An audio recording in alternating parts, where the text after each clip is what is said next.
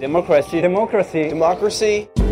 Für ein starkes Europa der Kulturen und Regionen, welches nicht Reconstruire, refonder, réformer. È anche importante, anche se per me la parola democrazia resta quella cruciale del nostro tempo. European Democracy Lab podcast from the Institute of European Democrats. Et si l'hydrogène devenait en 2050 la principale énergie en Europe? La Commission européenne a récemment publié une stratégie pour développer l'énergie hydrogène. L'objectif, c'est d'encourager la production d'hydrogène propre à partir d'électricité d'origine renouvelable et de faire de cet hydrogène propre une solution viable pour décarboner différents secteurs de l'économie, en ligne avec les objectifs des accords de Paris, comme l'indique ici le vice-président de la Commission européenne, Franz Timmermans. L'hydrogène est l'une des premières priorités de notre transition énergétique. Nous investirons beaucoup pour intégrer l'hydrogène propre dans notre mix énergétique à l'avenir. C'est plutôt clair. Mais d'abord, qu'est-ce que l'hydrogène? C'est tout simplement l'élément chimique le plus abondant de l'univers. C'est un corps simple, gazeux, qui entre notamment dans la composition de l'eau. On trouve aussi de l'hydrogène dans les hydrocarbures comme le pétrole ou le gaz. L'hydrogène n'est donc pas une source d'énergie directe, mais plutôt un vecteur énergétique. Il n'existe pas à l'état pur, il faut le produire. Mais est-ce qu'en 2021, on produit, on utilise déjà de l'hydrogène en Europe? Et est-ce que ça pourrait devenir l'énergie du futur de l'Union européenne? Pour le découvrir, direction Belfort, d'abord à la rencontre du député européen Christophe Grudler, qui dans sa région se bat pour le développement de cette énergie, ainsi qu'au Parlement européen. Direction ensuite Rome pour rencontrer Francesco Rutelli, président de l'Institut des démocrates européens, qui nous dira pourquoi l'hydrogène est si important pour les démocrates, mais plus important encore pour l'Union européenne dans son ensemble. Christophe Grudler, nous sommes à Belfort en France, la ville où vous êtes né, une ville qui est attachée à l'industrie et à l'énergie. Hein. Dans, ma famille, dans toutes les familles de Belfort, euh, on est tous attachés à ce site industriel qui a qui est né en 1878. Donc euh, toutes les familles y ont travaillé au, nom de l'énergie, l'énergie d'autrefois, l'énergie, le gaz, le pétrole. Euh, ici, c'est la vallée de l'énergie depuis 150 ans. maintenant, cette vallée de l'énergie, ça va être la vallée de l'énergie qui va reprendre l'hydrogène. On se bat à Belfort depuis les années 80. Hein, donc il y a eu le pôle pile à combustible qui a permis de faire travailler ensemble les universités de technologie euh, françaises qui ont pu se mettre en réseau pour euh, faire progresser la pile à combustible avec déjà de premiers bons résultats. Et ça prouve qu'en fait à Belfort, on a toujours su être précurseur dans, dans, dans ces domaines énergétiques. Et maintenant, il y a de nouvelles énergies qui arrivent en particulier l'hydrogène. Donc l'hydrogène aujourd'hui c'est une réalité chez vous, mais ça représente quoi économiquement dans votre territoire? Alors on peut dire qu'en dans, six mois, euh, il y aura eu ici 100 millions d'euros qui auront été fléchés et investis dans l'hydrogène, que ce soit pour des trains à hydrogène qui vont être faits par Alstom, pour des peut-être des turbines à hydrogène qui vont être faites par General Electric, pour des projets de start-up dans le domaine des transports lourds, parce que l'hydrogène, on sait que ça peut être utile également pour les bus, pour les engins de chantier, pour les infrastructures aéroportuaires. Donc il y a vraiment beaucoup de développement avec bien sûr euh, Forestia et Symbio en fait hein, qui vont développer des stockages pour d'hydrogène et puis également des projets de motorisation. Donc il y a vraiment de très très nombreux projets, mais pour l'instant on peut dire que dans les six mois ça va être 100 millions d'euros qui vont pouvoir être fléchés sur mon territoire. Et que font les institutions européennes sur le dossier Vous êtes au Parlement européen. Est-ce que c'est un dossier dont on parle euh, au Parlement? Je me bats pour l'énergie depuis le début de mon entrée au Parlement européen. Je suis vice-coordinateur de la commission euh, industrie-énergie au Parlement parce que je crois beaucoup à ces thématiques. Alors, au niveau du Parlement européen, on est pratiquement tous convaincus de l'intérêt de l'hydrogène. Donc ça, c'est vraiment très bien, c'est transversal, c'est dans tous les groupes politiques. Après, maintenant, il faut convaincre euh, que euh, l'hydrogène, euh, il doit être propre, il doit être décarboné, il doit être zéro carbone. Euh, parce qu'en fait, euh, il y en a qui pensent qu'il faut continuer à fabriquer de l'hydrogène gris, c'est-à-dire de l'hydrogène à partir de gaz naturel. Mais cet hydrogène-là, il pollue s'il n'y a pas de captage du, gaz carbonique.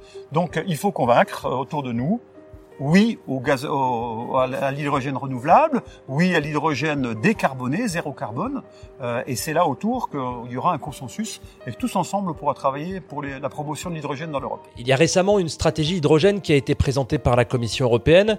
Euh, qu'est-ce que vous en pensez? Alors moi je trouve que les projets actuellement sont très bons. Le, projet de, la Commission européenne, la stratégie hydrogène qui a été présentée au mois de juillet, l'Alliance européenne de l'hydrogène, c'est des bons outils européens.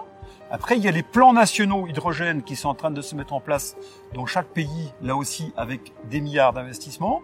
Et puis tout ça, évidemment, ça doit être coordonné avec de l'investissement privé, notamment les entreprises privées qui vont pouvoir pousser leurs projets. Quand ils vont mettre un euro, eh ben, il y aura peut-être deux euros de, en plus d'aide de, des États et de l'Europe, eh bien ainsi pourront financer. Je pense que le, modèle actuel est, plutôt bon euh, et je pense qu'on va pouvoir vraiment se développer avec ça. Alors justement, sur ce point, est-ce qu'on accompagne suffisamment les entreprises euh, dans cet effort, dans cette dynamique? Alors évidemment, quand on pousse une nouvelle technologie, il faut déjà aider à ce que les prix soient bas. Parce qu'il faut que ça soit acceptable tant par les consommateurs finaux, ceux qui se chauffent, ceux qui se déplacent, mais ça doit également être accepté par les entreprises. Parce que si les entreprises produisent quatre fois plus cher à cause de l'hydrogène trop cher, euh, elles seront désavantagées par rapport à l'Amérique, par rapport à l'Asie. Donc il faut trouver un système pour que le prix de l'hydrogène soit accessible au plus grand nombre. Euh, comment vous voyez l'avenir de l'hydrogène dans votre région? Alors moi, mon rêve, c'est évidemment que l'hydrogène demain génère un nouveau développement pour ma région de, de, de Belfort, parce que sans, sans l'hydrogène, il n'y aura pas d'avenir. Le pétrole n'a plus d'avenir, par exemple, donc il faudra trouver d'autres modes de déplacement. Et puis, euh, je pense que d'ici 2030, 2040, 2050, eh bien, on aura un, un vrai projet euh, qui respecte la nature, qui respecte l'environnement, avec un, un, véritable moteur économique, hein, c'est le cas de le dire, moteur économique qui va nous permettre de, bah, de faire vivre nos territoires avec des gens formés, qualifiés, sur de nouveaux métiers qui vont pouvoir euh, assurer l'indépendance énergétique de l'Union européenne. Très clairement, l'hydrogène est un élément fédérateur pour l'Europe, parce que ça permet de rapprocher les peuples autour d'enjeux de déplacement, d'enjeux de chauffage, par exemple, d'enjeux d'électricité aussi. Et, donc, on a besoin en Europe d'avoir des projets comme ça, identifiables par les gens, qui permettent aussi aux gens, localement, ben, c'est le cas ici à Belfort, de se dire, ben, l'Europe, c'est pas seulement un ennemi, hein, on pouvait croire autrefois, euh, ben c'est aussi l'Europe des projets, c'est aussi l'Europe qui va me permettre demain d'avoir des emplois ici localement à Belfort. À Belfort, en France, donc, l'hydrogène est une réalité, ça marche. Et comme on l'a vu, ça donne des perspectives. Les institutions européennes aussi, nous l'avons vu, sont mobilisées. Prenons maintenant la direction de l'Italie à la rencontre de Francesco Rutelli. Monsieur Rutelli, vous présidez l'Institut des démocrates européens qui attache beaucoup d'importance à l'hydrogène. Alors pour commencer, l'hydrogène en Italie, est-ce que c'est comme en France, par exemple, comme à Belfort, on l'a vu, il y a une vraie mobilisation sur le sujet? En France, il y a eu un passage euh, tout à fait spectaculaire de 100 millions d'euros en deux années. La France est passé en quelques semaines à 7 milliards d'euros et peut-être plus. Alors ça veut dire qu'il y a eu une accélération dramatique. Ici, chez nous en Italie, il y a un débat qui est commencé, il y a des investissements qui sont prévus dans la première édition du plan euh, de recovery pour faire euh, redémarrer les pays, mais les choses sont encore dans, un débat que j'aimerais beaucoup envisager avec euh, avec vous parce que euh, aujourd'hui il faut vraiment expliquer aux gens qu'est-ce que l'hydrogène, quelles sont ses potentialités, ses difficultés, et il faut euh, une contribution des réflexions, des trainings, des formations, des dialogues. Alors justement, on y vient, c'est quoi l'hydrogène? Pour vous, quelles sont ses forces et ses faiblesses? L'hydrogène est non polluant.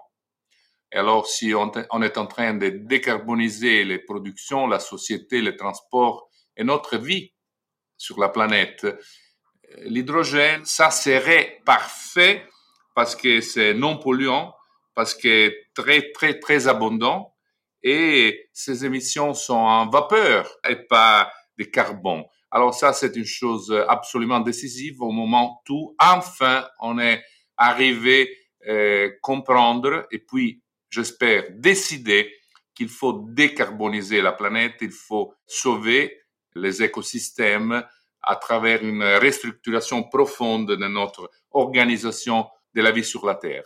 Alors l'hydrogène pourrait parler de tout cela. Naturellement, les deux problèmes peut-être principaux sont qu'il est plus coûteux aujourd'hui et il est euh, plus volumineux.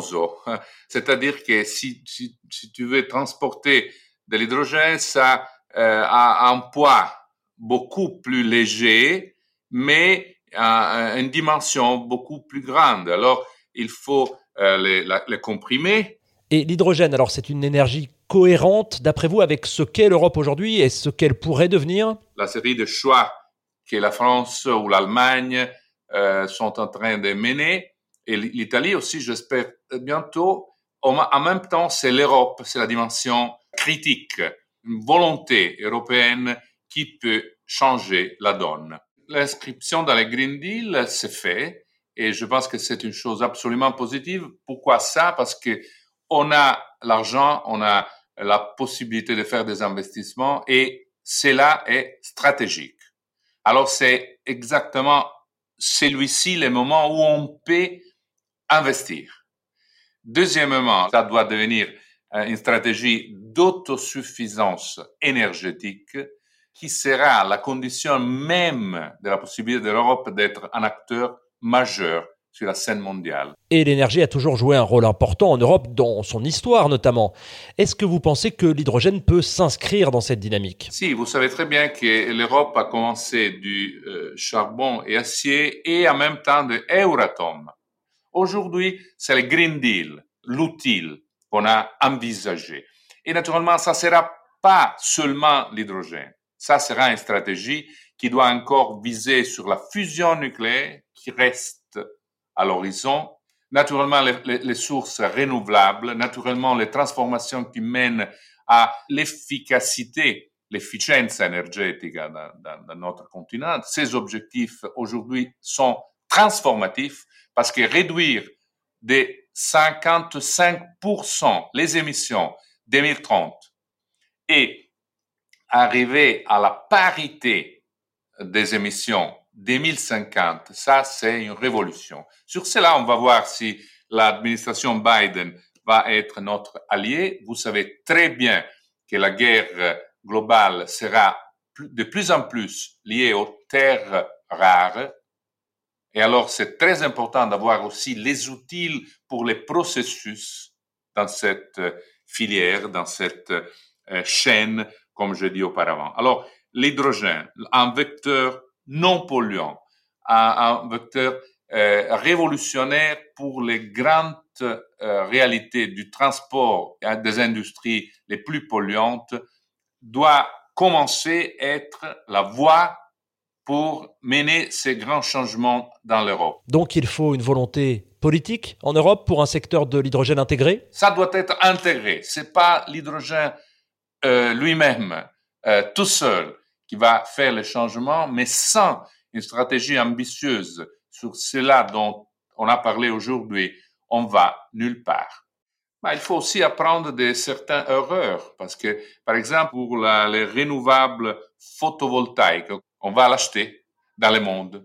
Alors, il faut renforcer la capacité productrice, parce qu'on n'aura pas de Green Deal sans Green Jobs.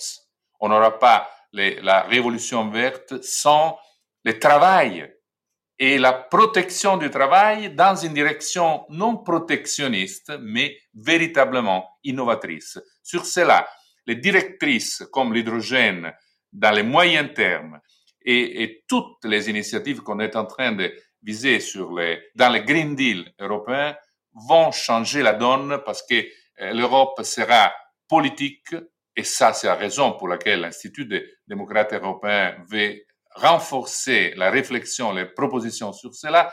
L'Europe sera politique, l'Europe sera, je ne sais pas si souveraine, comme Macron a dit il y a quelques semaines, mais peut-être oui.